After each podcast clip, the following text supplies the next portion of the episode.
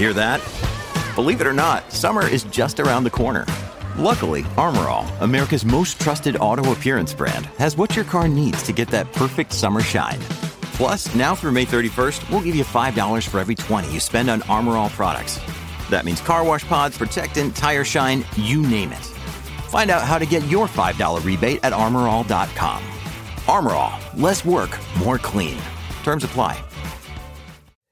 Hello and welcome to the podcast that is always up to speed with Formula One. My name is Mark Hamilton, and not joining me today, my friend, my neighbor, my colleague, my frenemy, Mr. Mark Daly. And that's because this is a continuation of our flashback podcast series. And during the series over the holiday break, we are revisiting some of the most popular interview series episodes that we dropped over the course of the season. Today, we'll be revisiting one of the most popular interview series episodes that we dropped during the 2022 calendar year. We are going to revisit our conversation with Tyler Cenarrusa. And of course, that conversation really centered around Tyler and his company, Sensport Graphics. And if you don't recall, Sensport Graphics is one of the most popular companies that produces customized helmet graphics for race car drivers and professional motorcycle riders. With that, we're going to cut to a quick commercial break, pay some of those proverbial bills. I do hope that all of you at home, regardless of where you are, are enjoying the holidays and finding some time to spend with your family, your friends, and your loved ones. Enjoy the episode, and we'll be back in a couple of days with another Scuderia F1 news show. Passion, drive, and patience. The formula for winning championships is also what keeps your ride or die alive. eBay Motors has everything you need to maintain your vehicle and level it up to peak performance. Superchargers, roof racks, exhaust kits, LED headlights, and more. Whether you're into speed, power, or style, eBay Motors has you covered. With over 122 million parts for your number one ride or die, you'll always find exactly what you're looking for. And with eBay Guaranteed Fit, your part is guaranteed to fit your ride every time or your money back. Because with eBay Motors, you're burning rubber, not cash. With all the parts you need at the prices you want, it's easy to make your car the MVP and bring home huge wins. Keep your ride or die alive at ebaymotors.com. Eligible items only. Exclusions apply.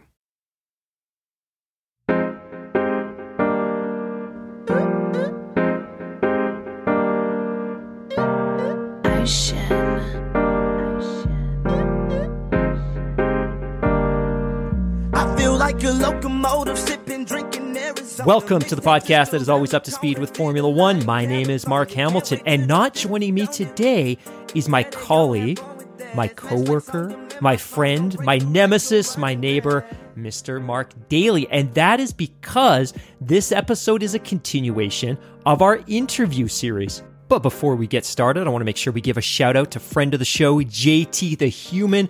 Thanks once again for providing the show with this fantastic sample. I'm going to sprinkle some royalties on you, my friend. Thank you once again. Now, if you are anything like me, you probably pay a pretty decent amount of attention to the helmets that your favorite drivers are wearing or that your favorite riders are wearing in MotoGP. And the reason being that none of these helmets are off the shelf lids. Every driver in Formula One, in Indy, and MotoGP have highly customized, specialized helmets that are designed to reflect their personality as well as accommodate the needs of the driver's individual sponsors or the sponsors of the teams. Now, as we're about to discover, bringing these helmets to life and getting them into the paddock and onto the heads of our favorite athletes is quite a labor of love. Today, we're going to be talking with Tyler Cenarrusa. Tyler is the owner, the founder, and the mastermind behind Sensport Graphics, a US based company that specializes in working with drivers and riders to help them realize their dreams when it comes to a specific design on their helmet. Tyler has worked with such drivers as Nicholas Latifi, amongst many others. We're going to come back after a quick commercial break. I really hope you enjoy the interview that you're about to hear. When you need mealtime inspiration, it's worth shopping Kroger, where you'll find over 30,000 mouthwatering choices that excite your inner foodie. And no matter what tasty choice you make, you'll enjoy our everyday low prices, plus extra ways to save, like digital coupons worth over $600 each week. You can also save up to $1 off per gallon at the pump with fuel points. More savings and more inspiring flavors make shopping Kroger worth it every time. Kroger, fresh for everyone. Fuel restrictions apply. Welcome back to the podcast that is always up to speed with Formula One. Once again, you have Mark Hamilton. Mr. Daly is off today, but that is good news because we have an incredibly exciting guest. As we teased before the commercial break, joining us today is Tyler Cenarrusa. He is the artist, the founder, the genius, the brains behind the Sensports Graphics Consortium, the company that is pumping out some of the hottest helmet graphics in all of motorsports. Tyler, my friend, thank you so much for joining us today. How the heck are you? Oh, I couldn't be better. Thank you for having me. It's an honor to be on. Uh, this is my first podcast, so thank you for uh, inviting me and asking me to to join. Yo, you know, to be totally honest, I think our listeners are well aware that I'm a big fan of racing merchandise and racing memorabilia. And some of my favorite gear is actually the helmets that I still have from my motorcycle days. And I have some really great pieces. And I was always super, super passionate about the designs that different riders wear, the designs that different drivers wear. And when I stumbled across Sensport, I was particularly intrigued because I'd never really appreciated the amount of energy and design and work that goes into developing some of the custom graphics on these helmets. But before we get into that, because I'm dying to hear about the entire process, some of the relationships that you have with riders and drivers, I'd love to learn a little bit more about you and maybe how you developed a personal connection to motorsports. Did you compete in motorsports growing up? Was it four wheels? Was it two wheels? And which series or championships were you most interested in when you were growing up? Racing didn't really, uh, I didn't get the racing bug until uh, 99. I was actually an aviation kind of guy. My dad and my grandfather were both pilots, and so I wanted to follow in their footsteps. And and uh, so aviation was all I thought about up until well, actually, my dad passed away in '97 in a plane crash, and we had to sell all the airplanes because there was no one in the family left to fly them. So um, that was actually during the time he was teaching me how to fly when when that accident happened. So I actually never soloed and never finished getting my license, and then you know college and life and just life got in the way. That's still a it's still a huge passion of mine, and I want to you know I want to eventually get my license and fulfill my legacy of uh, you know being a third generation uh, pilot. So regardless. After after the passing of my dad, um, I just kind of stumbled upon motorsports kind of serendipitously. Um, I was kind of channel surfing in high school and just happened to catch qualifying at uh, Detroit during the Champ Car days, and Montoya was on his pole run or on his qualifying run, and was just on the ragged edge. I think he hit the wall twice, just brushed it with the magnesium wheels and sparked up the wall and and he put it on a pole, and I was so flabbergasted by the sheer violence and speed and sound and I mean just the visceral experience just watching it on TV and and from then on I was a, a Montoya fan. And uh, when he moved to Formula One that's when I got into Formula One.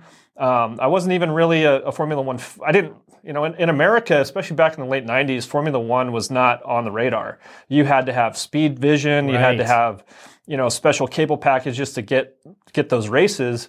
Um, but that's that's where it started was just through just through watching Montoya and it, the motorsports it just grew and grew as I started watching AMA Superbike and WRC and I mean even NASCAR. Um, I only watched NASCAR when Montoya was in NASCAR, but I mean, you know, they're all they're all good and great, but there's so many forms of motorsport that I really I don't have time to keep um, up on the up and up on all the series. So but I still do watch quite a bit of racing. So whenever it's a good race weekend, I'm like, okay, get prepared for me not doing much this weekend instead of sitting, yeah, I love it, sitting on the couch watching uh, racing all weekend. I love it. And I think it's really interesting as well that your entry point to motorsports was Indy because what a lot of our listeners probably don't understand or don't know because they're newer to motorsport and Formula One was their entry point that back in the early 90s, prior to the IRL Champ Car split, Indy or American open wheel racing was huge. Like globally, it wasn't necessarily quite as large as Formula One, but it had an international audience. So I think it's also very cool that Indy is kind of in this period of reemergence where it is blossoming again. And there's probably a lot of reasons for that. But if you're an open wheel racing fan in America, it's an exciting time simply because Formula One's growing and so too is, is Indy. Have you or did you at any point take up any type of motor racing yourself? Did you ever give autocross a try? Did you ever do any hot laps? And I think I've read as well that you're big into sport bike. Um, I was. It kind of it. So I'll, I'll give you a, a timeline. So as far as like competing, I used to compete, you know, mountain bike racing, cross country, and downhill, downhill ski racing.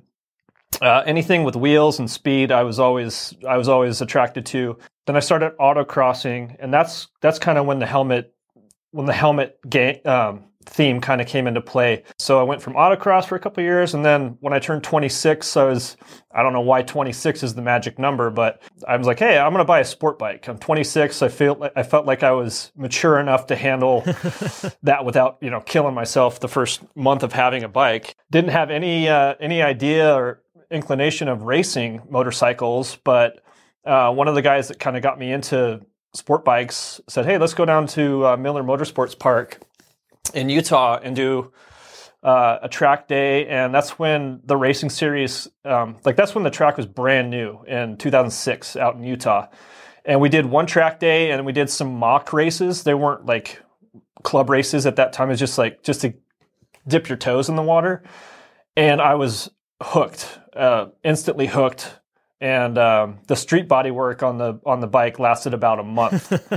And i was like i'm just going to turn this into a dedicated track uh, you know track race bike because i almost got killed three times um, in one summer of riding a, a cross rocket on the street and i said that's that's enough for me. I i feel much safer on a racetrack. So did the motorcycle racing for five years about five years uh, got pretty handy at it, but also didn't have the time or the budget for crash damage to to go balls to the wall to um, you know push the limits. So um, yeah, it was it was great. Got up into expert level status and got to ride one uh, support race for World Superbike. Wow! Uh, at Miller, they uh, AMA at that time was kind of folding. It was before Moto America took over, and they lost so AMA normally would run with World Superbike, but they didn't run that year, and they needed to uh, fill some time with some sort of race. So they put up. It was called the Lucas Oil Challenge, and it was basically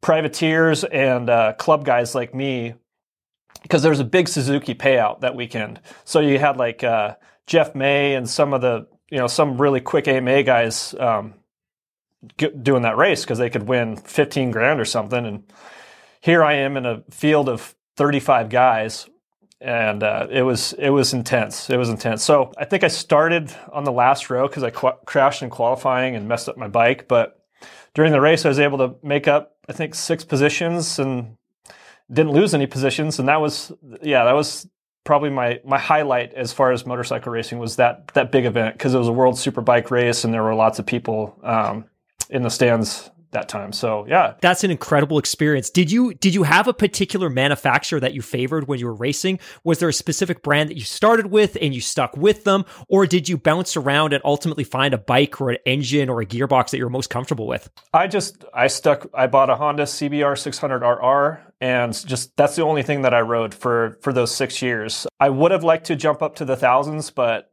at that time, you know, I was married. I you know we had kids and uh, the racing kind of took a backseat to just every everyday life, and also the business was so busy at that point that I couldn't afford the time off work to to go down once a month to go race. So it just kind of uh, slowly fizzled out. But uh, yeah, the Honda. I've always been a Honda guy. Um, I don't know why I chose the Honda. Well, actually, I kind of do. The Hondas are really good overall bike. It doesn't right. do anything. It doesn't stand out in one category. It just does everything pretty well. So it doesn't have as much horsepower. It doesn't handle as well as the R6s, but it, it's easier to ride and and I thought it was the best looking bike. So I, am an aesthetic guy. So I kind of uh, that was a, a, precursor, or you know, that was that's kind of why I went that route with the Honda. My first sport bike was very similar. It was a 2007 US Special Edition Honda CBR 600 R. And unfortunately, it got stolen as sport bikes often do. And I upgraded to what I thought was at the time my dream bike, a Triumph Daytona uh, 675R, which was immensely more difficult to ride and was far more complex than a bike should be for the street. But it looked fantastic. But boy, did I miss that Honda CBR 600 R because it just made riding a sport bike so incredibly re- remarkably comfortable, but also very, very easy. So I think this is cool. So you had some experience autocrossing, which I think is the perfect gateway. So if anybody's listening at home, if you want to try motorsports, try karting. It's accessible. There's tracks near every major metropolitan area. If you've got a car and you'd like to take your car out, a great place to start is autocross. And we can talk about that a little bit later in future episodes. But from your perspective, you've done both. You've been two wheels, you've been four wheels, you've been around the sport, you've watched the sport. How would you how would you explain the difference to somebody that's maybe never been on a motorbike before? How would you expe- or explain the sensation or the experience of piloting a motorcycle around a racetrack versus being in a metal cage? Uh, it's it's intense. The closest thing that I could kind of uh, correlate sport bike racing to is is ski racing or skiing. I don't know. I just kind of felt, you know, when you're turning, you're leaning, uh, you're using your whole body to make the bike do what you need it to do to get around the corner. For for whatever reason, I just was comfortable right out of the gate. Um, once I learned how to use the clutch and not stall the bike.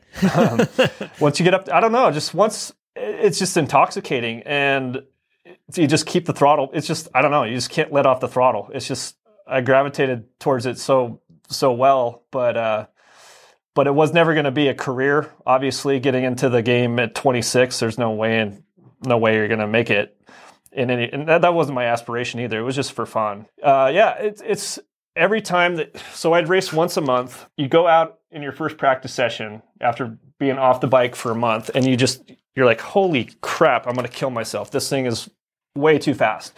And then you go out for your second practice session. You get a little bit. You feel a little bit more comfortable and and you just get the you get the timing down and you just yeah. And then and then once the race starts then your adrenaline is flowing and you're on the gas way harder than you ever would be in practice. You're on the brakes later than you ever would be in practice. It's just weird how your body automatically your adrenaline takes over when you're in a racing scenario.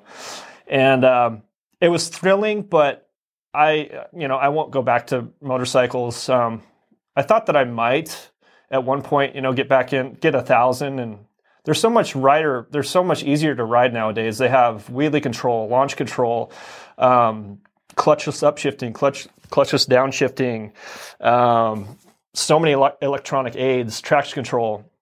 Um, so that would make it a thousand cc bike a lot more enjoyable to ride than when i was you know riding back in the early 2000s mid 2000s um, so yeah I, I miss it but i also don't miss it. And now I've kind of I put the race bike away and uh, have gotten into just doing track days and kind of NASA uh, time attack stuff, um, and then also karting. We have a, a, brand new kart track here, and they're actually building. The same people are building another track that's going to be even bigger, and it's going to be um, suitable for SKUSA events. So it's karting's actually really blowing up in the valley here in uh, the Treasure Valley, Boise, uh, Meridian. Um, you know, just the metropolitan area of Boise, uh, there's a lot of, uh, um, God, what's his name? The Red Bull Shootout, where it was Scott Speed and uh, um, I'm drawing a blank on his name, but his dad just moved here, and they're huge, huge karting family. Uh, really big engineers are moving here, and uh, yeah, I just think that the motorsport scene has just been begging to to burst in this valley. We've had some listeners to the show that some, in fact, that don't even have driver's licenses that have become fans of open wheel racing and have gone karting and they have been absolutely enthralled. Like they've become obsessed with it. For anyone listening at home, what would your recommendation be if they've got a hankering, if they want to get a taste of motorsports? Is karting a good place? Is it the right place to start? Oh yeah, I think it's the only way to get started. Again, to you know, tip your dip your toes in the water and get a taste of it. It's, you know, a minimal expense to get to get started in a cart versus a car. It's safer. There's, you know, you can get an LO206 that has low horsepower and it's a spec class and it's a sealed engine. So, you know, it's really hard for people to cheat. And you get really big grids in the LO206 class and it's just hard, fair racing. I have yet to try a shifter. I've done a Rotax. Those are super fun. But yeah, I would definitely you know go to your local kart track even go to an indoor go-kart track just to again just to to get a taste of it. And i, th- I mean that's that's how nicholas was was found out was an indoor go-kart track. So you never know. I mean every you know you don't know what your potential is until you try it. So yeah my advice was to is to you know get a cart and or or just rent one or borrow one and uh, you'll be hooked and you'll be out there racing in no time. I love it. And you make such a great point about Nicky as well that so many of these Formula One drivers, they either start in karting when they're super young, four, five, six, seven years old, or even after they've made their way through all the formulas in their Formula One. You talk about Nicky, people ask him all the time, like, what do you do to keep your conditioning up? How do you train? And every chance he gets, he's at the kart track. Even now, as a Formula One driver, he's still going karting frequently. All right, Tyler, we're going to take a quick break, pay some of those proverbial bills, and we'll pick up this conversation in just a minute. Another day is here, and you're ready for it. What to wear? Check. Breakfast, lunch, and dinner? Check. Planning for what's next and how to save for it? That's where Bank of America can help. For your financial to dos, Bank of America has experts ready to help get you closer to your goals. Get started at one of our local financial centers or 24 7 in our mobile banking app. Find a location near you at bankofamerica.com slash talk to us. What would you like the power to do? Mobile banking requires downloading the app and is only available for select devices. Message and data rates may apply. Bank of America and a member FDIC. With threats to our nation waiting around every corner, adaptability is more important than ever. When conditions change without notice, quick strategic thinking is crucial. And with obstacles consistently impending, determination is essential in overcoming them. It's this willingness, decisiveness, and resilience that sets Marines apart. With our fighting spirit, we don't just fight battles, we win them. Marines are the constant our nation counts on to fight the unknown. And through adaptable problem solving, we do just that. Learn more at marines.com. Welcome back to the podcast that is always up to speed with Formula One. This is Mark at the Scuderia F1 podcast. Joining us once again, Mr. Tyler Cenarrusa from Sen Sports Graphics. My friend, thank you so much for joining. I think that's a really good immersion into your experience, your personal history with motorsports. And I want to talk a little bit about the current Formula One campaign, the current MotoGP campaign, the current IndyCar campaign. We'll save that for later in the podcast. But what I really want to learn about a little bit more is, is your business. You run a very specialized, very, very highly thought of business designing and executing the implementation of graphics on high end racing helmets, both for amateurs, but also for professionals that are competing at some of the highest levels of motorsports.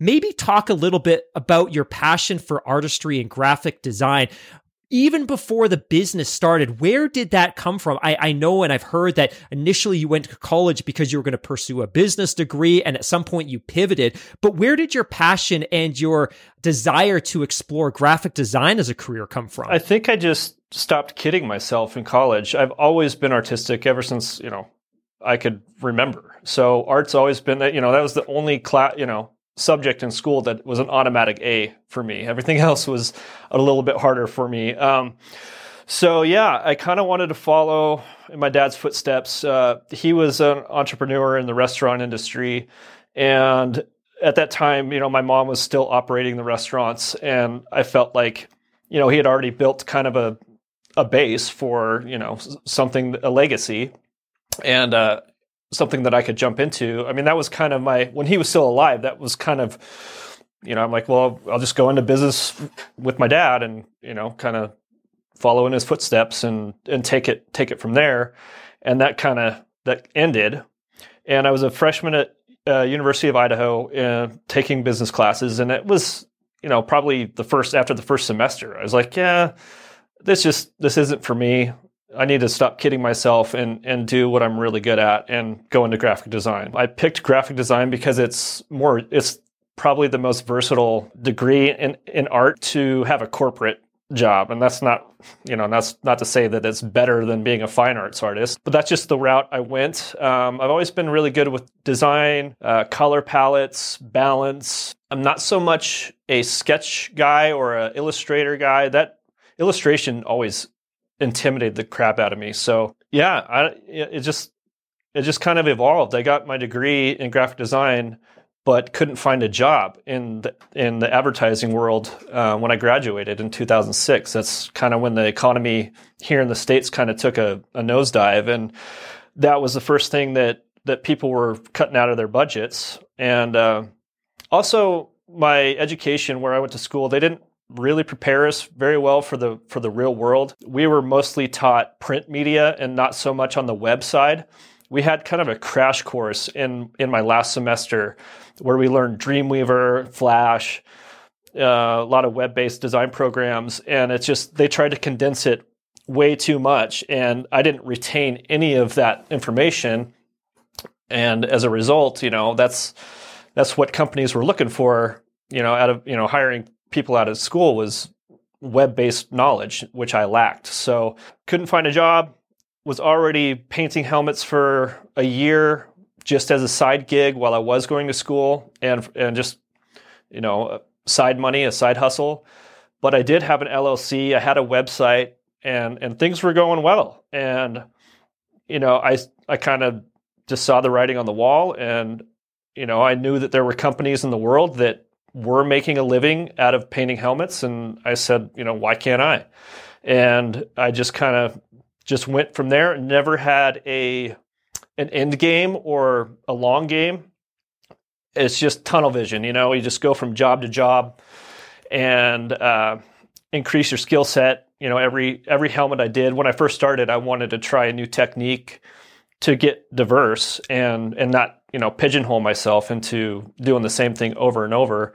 And I, I think that's a really that's a really good part of uh, what you know just uh, what I what I what I've done. Um, I don't want any helmet to look the same as the one before. And I let the the client steer the ship. So uh, you know, it's a custom piece for them. It's not what I say they're going to have. It's what they say they want. The assumption I always had was you go to school, you've got a vision in mind. I'm going to design helmets. I'm going to be a professional. I'm going to start a business. But in your case, it sounds like that wasn't necessarily the way it went, which is you went to school, start a business, switch to graphic design. Unfortunately, kind of the web component was compressed a little bit, but that you still had this vision or this expectation that, hey, I've got to go and get a marketing job. I've got to do graphic design for a big company. But on the side, in parallel to that, it sounds sounds like you had already started painting helmets, which isn't necessarily something that I think a lot of people would pick up as a side gig or as a side hustle. It's very specialized. It's very specific type of work. Maybe talk about the first helmet that you painted and why or how that came about. Because I think for a lot of people, you look at that helmet, whether it's from Bell or it's from Shoei or if it's AGV, you know, it's got a pre-printed design. You assume it's done in a factory. How did you end up painting your first helmet? Did somebody come to you or was it a personal need? Well, it was a personal need because I was autocrossing and I needed a, you know, I didn't want to use the, you know, the spare helmets that they had for people that didn't have a helmet. So I bought an Arai motorcycle helmet just at a local motorcycle shop. And it was charcoal black or charcoal gray. It was a nice looking helmet, but I wanted it I wanted it custom painted. And of course I wanted it to be like Montoya's helmet because he's my favorite driver. Oh, right. So I called a company um, back then and, and, inquired about you know how much would it cost and you know what's the process. And and he said you know I, I would need your helmet for three months. It'd be X amount of dollars. And I was like okay that's you know that's not too bad. And then I was at a at a regional race in Nevada and we had a banquet at the end of the event and we just were randomly seated with other people. And the guy I was sitting next to we just got to chatting and he used to paint cars and I asked him if he would help me learn how to use automotive paint because uh, I know how to paint. I just don't know how to use those specific materials. Right. And he said, "Yeah, sure. Come out to my house and and we'll, you know, you mask it off, and then I'll I'll help you shoot color. And then when you get all the color on, I'll I'll show you how to clear coat. And so that's what I did. I, I kind of did my own Montoya replica instead of the Colombian colors. I used red, white, and blue for obvious reasons. And uh, it came out, you know, it was impressive for a first try. Definitely was not up to par now, but I, yeah. So it was just strictly for myself, for for my own vanity in racing uh, autocross. And um, at that time, I was on the Beamer forums, and because uh, I had an E36 M3, that's what I was autocrossing, and they had a track um, and race section of the forum that I posted a picture of my helmet, and you know just to show people, and got a lot of positive feedback from that. And actually, Tommy Milner was a, a member of the forums and saw the helmet, and he's like, "Hey, do you want to paint two of my helmets?" I'm like, uh, "Yeah." Wow. And so he was my he was my first pro, and it was pretty soon out of the gate. And at that time, he was driving for uh, Panoz, and then he went to the the Rahal Porsche, and he's been with me ever since. We have a great relationship, and I mean, same with Pato and Nicholas, and they're all great guys, and we have awesome relationships, and and and their lo- their loyalty means everything to me, and and it just yeah, it snowballed from grassroots to a full a full fledged business, and uh, and it's just yeah, every day is it's the same, but it's not because every helmet's different, and I still have the same passion every every time I walk in the shop. I'm just I sit down ready to to work on the helmet and I'm just in my happy and I just yeah I'm so fortunate to be able to find my passion a to find your passion. That's not easy.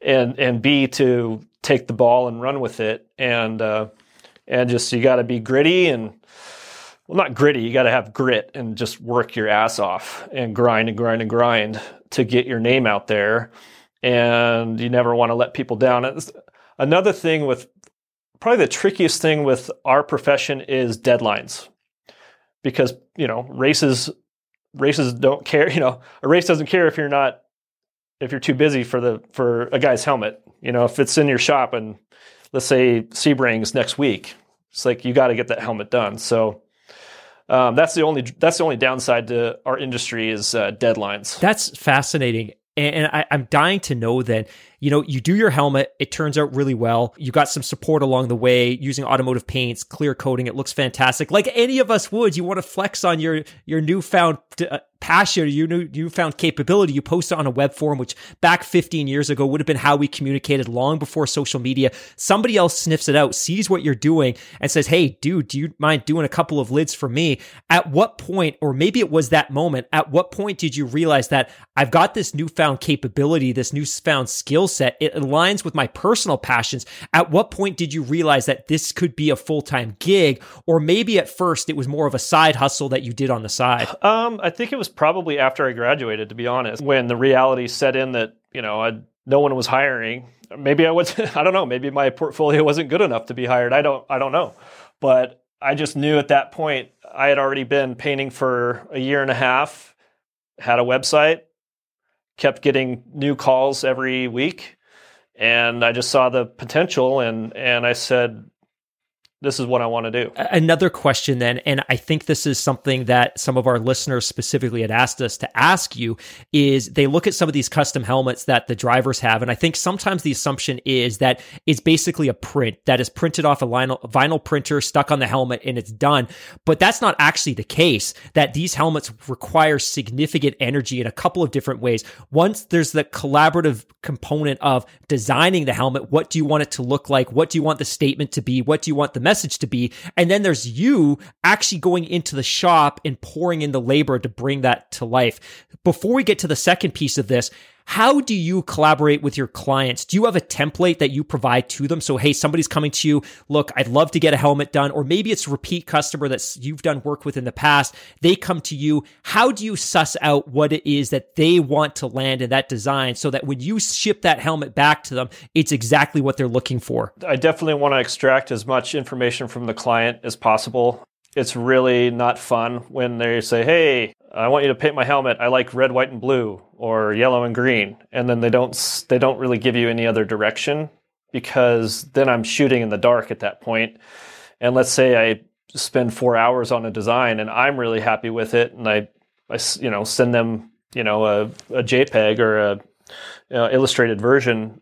via email and and they shoot it down or they're like change this change well editing is fine but if it they totally shoot down the concept then i've wasted four hours and they've wasted money because i charge by the hour for design work so i try and educate them as much as possible to make it as easy for them and me and as cheap on them as well like if i have mountain of information I can come up with something really sick that I know they're going to like. So it's it's all based it's all driven by the client. It's client client driven. I think that by now I have a good enough track record and examples of my work that people can say, "Oh, I like I like this part of that helmet. I like that part of this helmet." And they can, you know, if they are inspired by another helmet artist's work, I'm totally cool with taking inspiration uh, and making it, you know, tweaking it to to be different. But yeah, I mean, this it's infinite possibilities. You know, whatever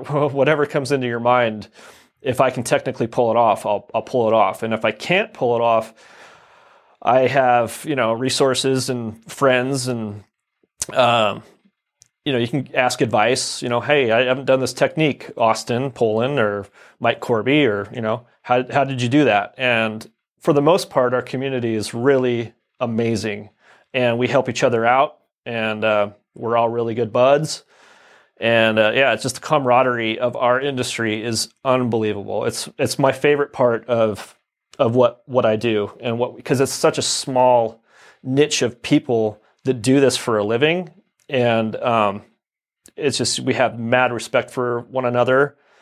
And yeah, again, I'm talking in circles, kind of going off topic, but um, yeah, back to the question, I'd say it's all it's all based on what the client wants. Let's talk about an example then. So you've done some helmets that I know our listeners are going to be familiar with. We have a ton of Indy fans.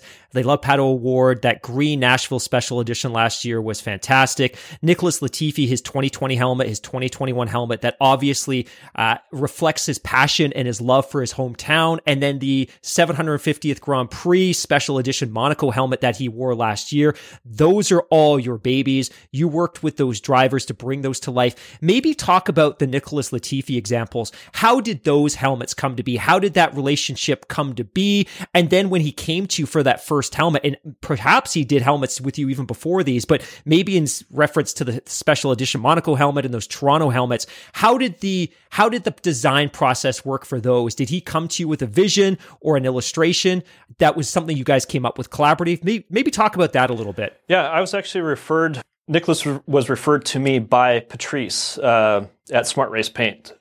Uh, Patrice was painting uh, Nicholas and Michael, Nicholas's dad's helmets, and so they already had a design. Um, and Patrice was closing up shop. He was gonna.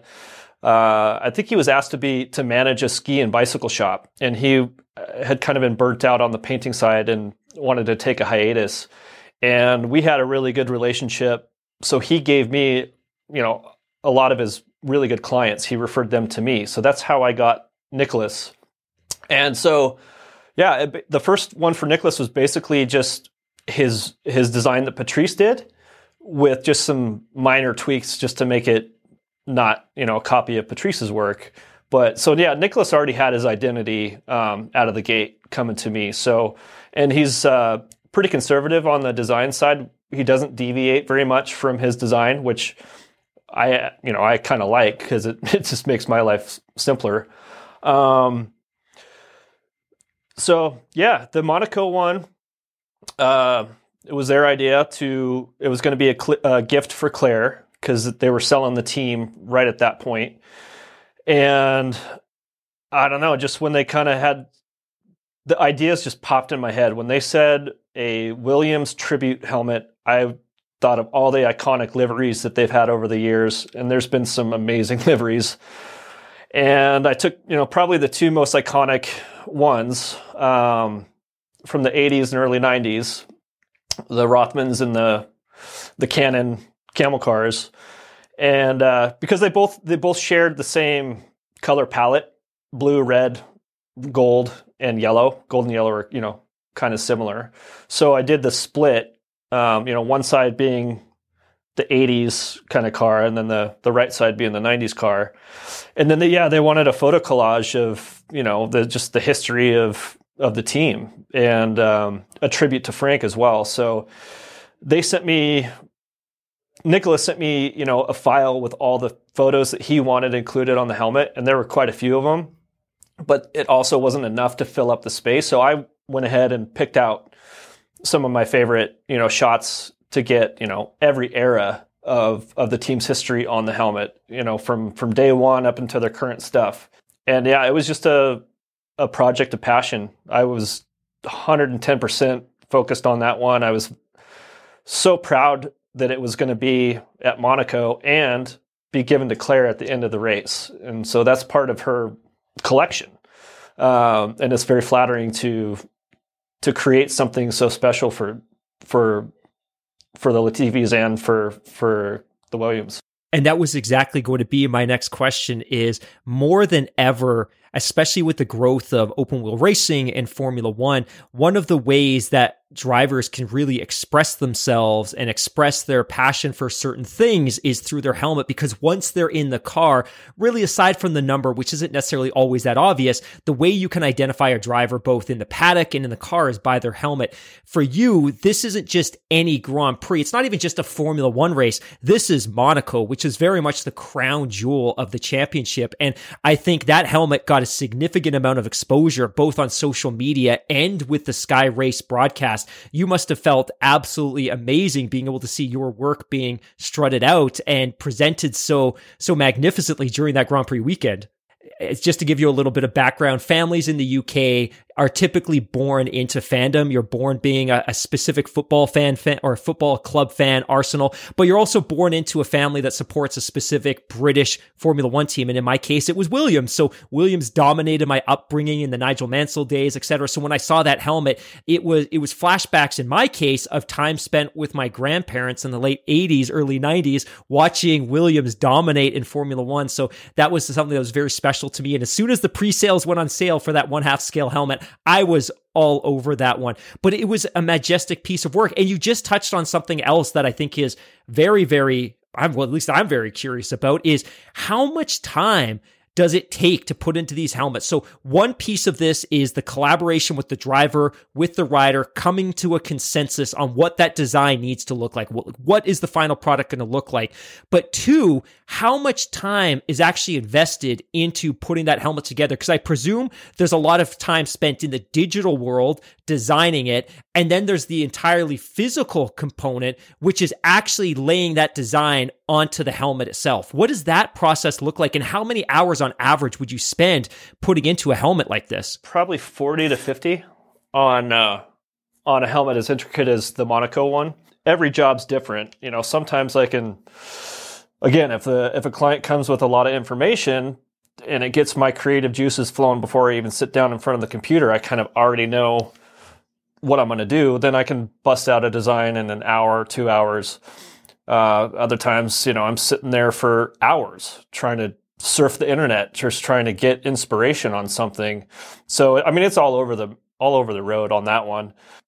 Production wise, I'd say a minimum of 25 hours and a maximum of 50 and an average of probably 35, 30, 30 to 40 average. So I can do if I can do five helmets a month, that's pretty good. I can, you know, if I do if I do six, then I'm I'm uh, cranky because I'm not getting much sleep. so yeah, if I can do if I can average over the year, if I can average one a week, so like 52 helmets a year, plus or minus, that's kind of where I've been uh, the past 10 years uh, production wise because I am completely solo now. Um, I did have a helper. I've always had some sort of help up until this last May. Uh, my brother worked f- with me for three or four years, and then he moved to Seattle. And then I got uh, I got this guy that um, is friends with Stingray Rob, and and he you know uh, was a go you know I met him at the at the kart track, and he worked with me while he was going to BSU, and he graduated in May, and so I lost him, and he was an amazing amazing. Uh, I wouldn't even call him an employee. I mean, he was, but he's more my helper. So he'd come in and sand in the morning. I'd stay late to get something clear coated before I headed home. And he's like a Johnny on the spot kind of guy. Gets up at 6 a.m. Uh, so before he went to school, he would come into the shop, sand a helmet, so it was ready for me uh, when I came in uh, a couple hours later. Uh, so that was fantastic. But yeah, he's now uh, uh, an employee of Andretti Autosport. Um, I think as an engineer on one of the lights teams. So yeah, so now it's back to just just me, but also my wife, uh, Lindsay. She she's an artist as well. That's kind of that's how we met. We met in college, and she has a fine arts degree. And um, before I even worked with my brother, you know, it was just me and Lindsay, and then we had kids, and then she kind of had to be the mom. Um, but now that I'm at home, um, I actually sold my shop. Uh, I was about 30 mile or 30 minutes a day uh, each way commute, and I just got I was doing that for 10 years, and I just got tired of it. So I just wrapped up uh, building an addition onto my house. That so I'm I'm working from home. I've got a home studio, and and Lindsay can pop in and prep a helmet or mask a helmet or spray a helmet or you know she's very versatile and uh, and who knows maybe my kids will you know maybe it'll be a second generation thing I I don't know. Let's take a quick break because when we come back, what I would love is if you could walk us through the process from the point of receiving the helmet to the point where you turn it back to that driver, to that rider. So we're going to take a quick break, pay some bills, and we'll be back in two minutes. Welcome back to the podcast that is always up to speed with Formula One. My name is Mark Hamilton, and joining me once again is Tyler Cenarrusa of Sen Sport Graphics. We have been talking about designing specifically motorsport helmets for open wheel racing, for NASCAR, for MotoGP, for all different types of series.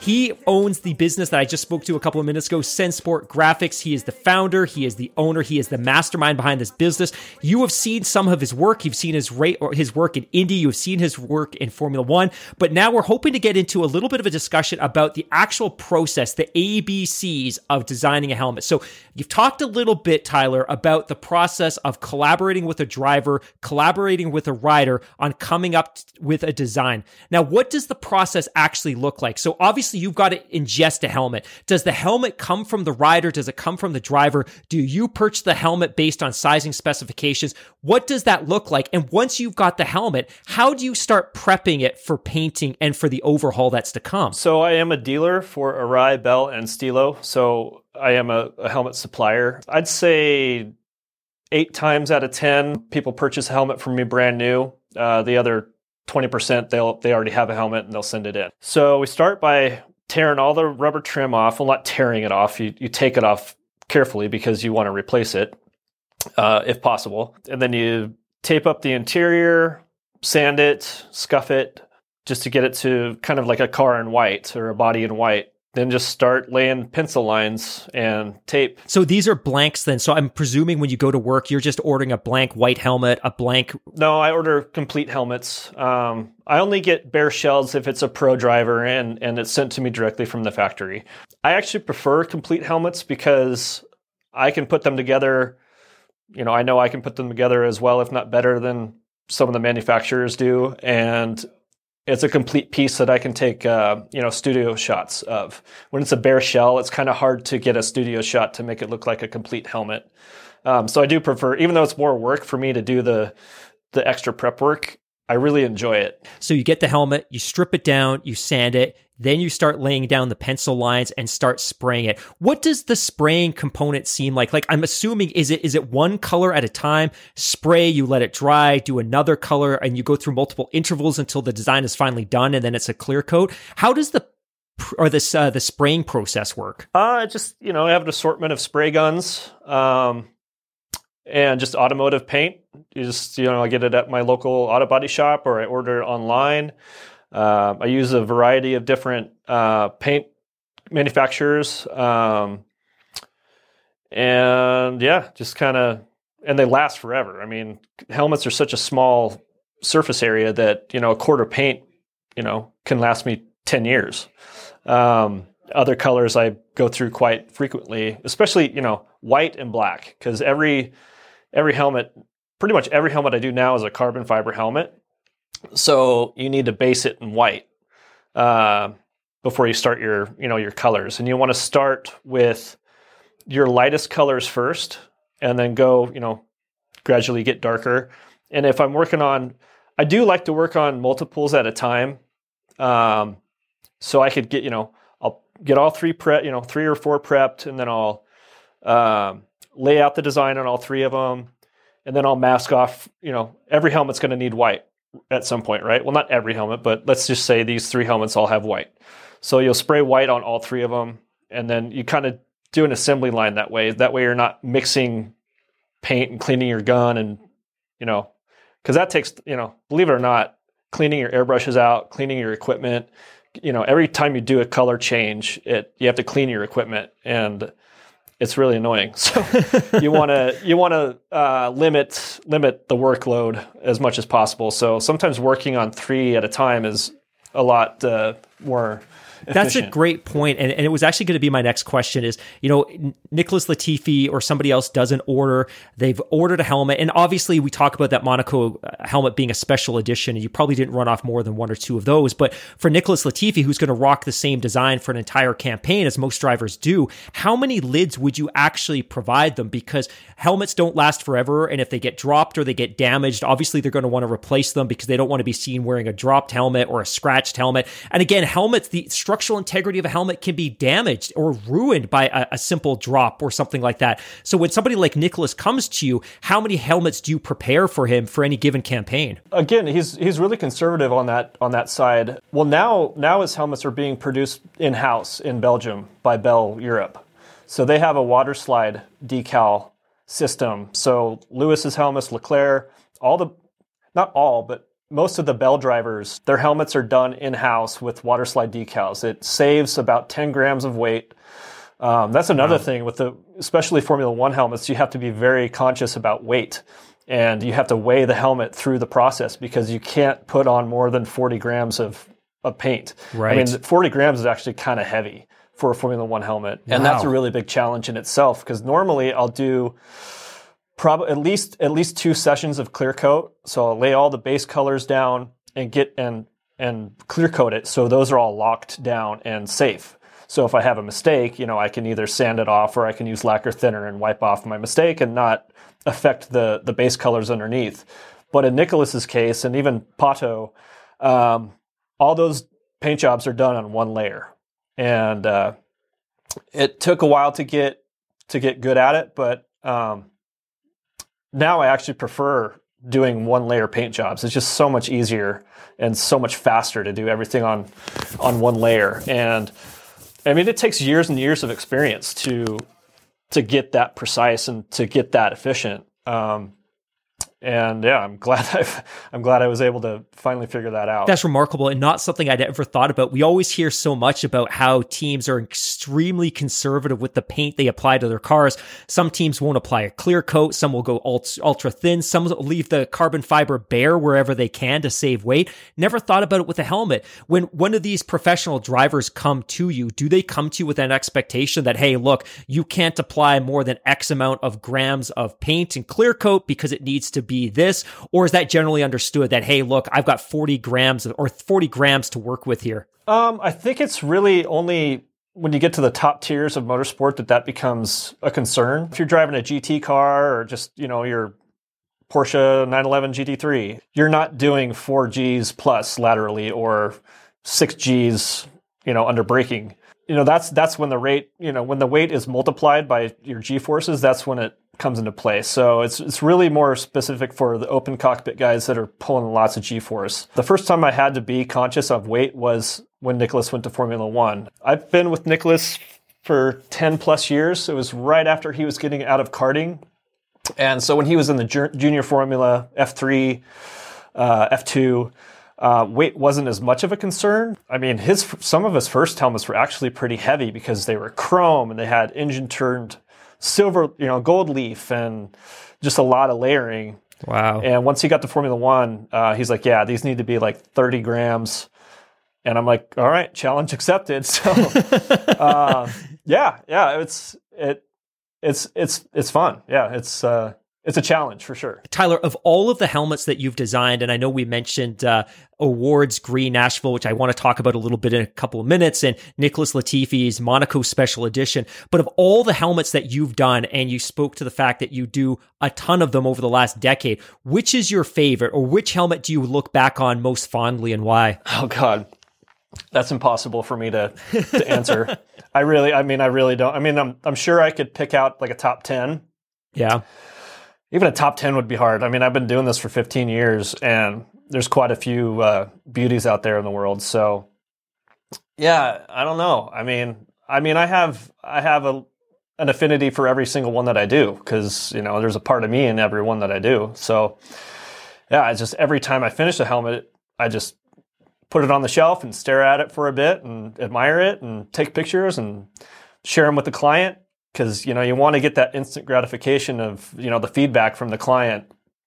Um, and when you when you uh, when you hit the ball out of the park and they are just praising you it's i mean there's no better feeling. So and also what something that i never considered was the emotions that like for you for example seeing the monaco helmet it brought back memories of you watching the grand prix with your family. And that's something that i never considered. And that that again is like even more cool, even more special to to have an effect on other people other than the client or myself. Absolutely. I, I have to praise Nicholas as well. It was Nicholas's tweet um, praising you for one of the helmets that actually brought me into the sphere of the work that you do. So all the praise to Nicholas. I know he's an incredibly humble guy that gives praise and recognition where it's due. Maybe talk a little bit because I've teased about this, but O'Ward showed up at the Nashville Music City Grand Prix last year, rocking a particularly cool helmet that was very, very green and had some flashes of red. Maybe talk a little bit about how that helmet came to be and where that relationship came from. Actually, since Pato's been in IndyCar full time, he has been working with Miles Murphy of MDM Design in the UK, and uh, Miles, you know, designs for Lando and I mean, just I can't think of I can't. I'm having a brain fart, but there's there's a, a handful of guys over in Europe that are specifically designers. So they don't paint the helmets; they just design them. So so Pato, I think he got introduced to Miles uh, from maybe just going over to Europe. I, I can't remember. Um, but he's like, you know, I like Miles's work and I want to make it as easy on you as possible so you don't have to worry about designing. And that's one one thing I really like uh, that that was really nice for Pato to to make my life easier because he actually, believe it or not, gets more helmets painted per year than anyone else by a large margin. Um, I only did, I think, four or five for Nicholas in 2020, and I only did three in 2021. There were two of his normal paint, normal design ones, and then that Monaco special, and then all the other ones have been done uh, in house by Bell, which actually, again, is is nice for me because I already have so many X amount of people I can fit in a year on my on my list, and you know, Pat, Pat has taken up like you know, an eighth of my productivity, you know, capability. So the less I have to do per driver, the the better. So yeah, it's kind of uh, it's kind of the way it's you know things are changing, and especially in Formula One, um, things are going to be streamlined and and more done in house with the water slides. Um, I'm actually curious why Arai and and Stilo don't have that capability in house, but but yeah, that's uh, kind of technology that Bell has jumped on. And I know it's a huge machine, a very costly, expensive machine. And if you go to Bell Europe, they won't even let you in the room where they have the machine. They're so protective over it. But uh, it's a total game changer. But it's only useful for something that's going to be replicated over and over and over. It's you, it's not something you can do for for one-offs because it takes so much setup time to get that machine to, to work properly. I know it took Bell probably six or nine months to get Nicholas's design accurate and passable. Um, but now that they have it down, it's it's great. How do you work around sponsor requirements. Obviously, sponsors are a big part of motorsports, every series, every single discipline. But when a driver comes to you or a rider comes to you and they want to design, how do you work in sponsorships in a way that satisfies the driver, the team, and the sponsor themselves? When you think about Nicholas, obviously the presence of Sofina. And when you think about O'Ward, it might be Gorilla or Arrow or Chevy. Do they come to you or do the sponsors have requirements about logo placement and things like that? Or do you have some creative license in terms of how you work them into the design of the helmet? No, there's definitely guidelines, especially in the Formula One world. So Nicholas will send me a design, well, not a design template, but a template of a helmet, and it says, you know, this logo needs to be right here. It needs to be X amount of centimeters wide and tall. You know, that's it. It has to go right there. So you have to design the rest of the design around where the logos are going to be. You know, fortunately for Nicholas, he's always had a design that is very easy to um, adopt different, you know, different sponsor logos. So he's got that space on the forehead. He has the halo around the top for sponsor space, and you know the Sofina is down by the by the jaw. Pato, yeah, it's just his again. His design is um, very open for for sponsor logo placement. It's not restrictive. Um, it's got a lot of real estate, and that's something you need to keep in consideration when you are designing for someone that's a professional. You don't want to have their design be so cluttered that you can't really tell what it is, and you won't be able to like pick out a sponsor because it's jumbled with a bunch of stuff all around it. So I kind of gravitate towards clean, simple designs. Not simple but you know clean and not cluttered. It's kind of my that's kind of my style. How important do you think a helmet is to the identity of a driver? We talk about big four sports in North America that it can be tough sometimes for people to follow a, an NHL team simply because it can be tricky to identify and I see a, who a, a, specific player is. And the same a little bit with the NFL. Everyone's behind a helmet. The NBA is very popular because the personality and the presence of the player is right in front of you. You can see them, you know their personality, you can see how they interact on the court. In motorsports, the drivers are often cocooned in a car or maybe they're strapped to a bike, but it's really up to the design of the helmet helmet to help express their personality. How important do you think helmet design is for the individualism and to help these athletes express their personality? I think it's massively important because it's the only real estate that they have that, that, that is theirs. Everything else is dictated by what the team and sponsors tell them they need to wear. Um, so yeah, it's it's immensely I mean, that's the whole reason why we have a, a profession here is is based on that fact. Back in the early 2000s, before I was even into motorcycle racing, I knew nothing about MotoGP, but I could spot Valentino Rossi from 400 miles away because you recognized his distinctive his uh, distinctive race suit. You re- you recognized his distinctive boots and his gloves, but more than anything, his helmet. And there are there are legions of fans around the world that would be able to identify every race and every moment of his career based on the helmet that he was wearing at that specific time. And I think there was a lot of criticism of Formula One under Bernie Ecclestone because he had really clamped down on the ability of drivers to rock multiple helmet designs throughout the course of a season. I think there was an exception where they could wear a different helmet once a season or something like that. But under Liberty, it seems like they've opened up and they've relaxed some of those rules. So drivers can do a little bit more to express their personality and their individualism. Okay, my friend, I, I'm dying to hear now. You're a motorsports fan. You follow multiple disciplines. You're involved in the sport so far as your involvement and your interaction and your relationships with different athletes. From a Formula One perspective, the championship is early. From what you've seen so far, how do you think the new regulations are working? And what would be your early predictions for how this championship is going to play out? Uh, Formula One, I think the cars look fantastic. I can't remember who was talking on the on the broadcast uh, during this weekend's race. I think it was one of the might have been Jolyon Palmer. He was saying he he looked at a picture of last year's car and because you have, re- you know, relevance or reference of the new car, the old cars are only one year old, but they look completely boxy and ugly compared to the. They're so sleek and sexy, and yeah, I think they, I think they did a really good thing, making it a lot easier to get close. Um, the racing's been really good so far. Uh, championship. Um, I think it's going to come down to Charles or Max. Um, unfortunately, the Williams looks terrible. it just looks really hard to drive. Uh, they've got no no front end on that thing. Yeah. Seems like. Yeah. You know, I think uh, Charles is going to have Sainz's number all year. So yeah, I think it's going to come down between uh, Charles or, or Max for the title this year. MotoGP, I actually haven't been able to see the last two races, and it's I mean the parity has been so so great. I mean it's it's the last three years or two years at least. You never you know it's not a guarantee who's going to win the race. So it's it's it's amazing. So that who knows? I, I'm going to say Quartararo or Fabio, just because he's he's always he's always up there.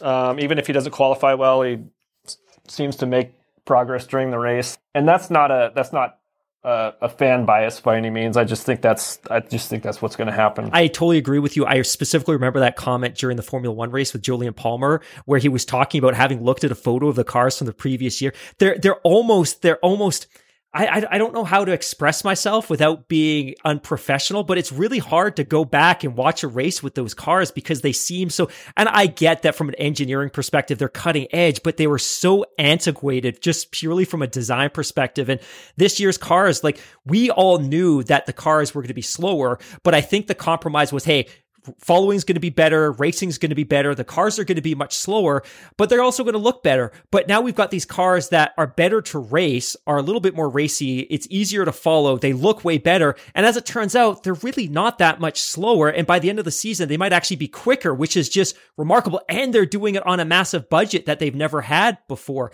I also 100% agree with your MotoGP prediction, and I think our listeners get tired of me talking about MotoGP because this is an F1 show, but I think the reason that that MotoGP is so compelling is just because, to your point, there's so much parity in that championship, and almost anybody can score a podium in any given race. And the first three races of the season, we saw nine different people climb onto the podium, which is absolutely incredible.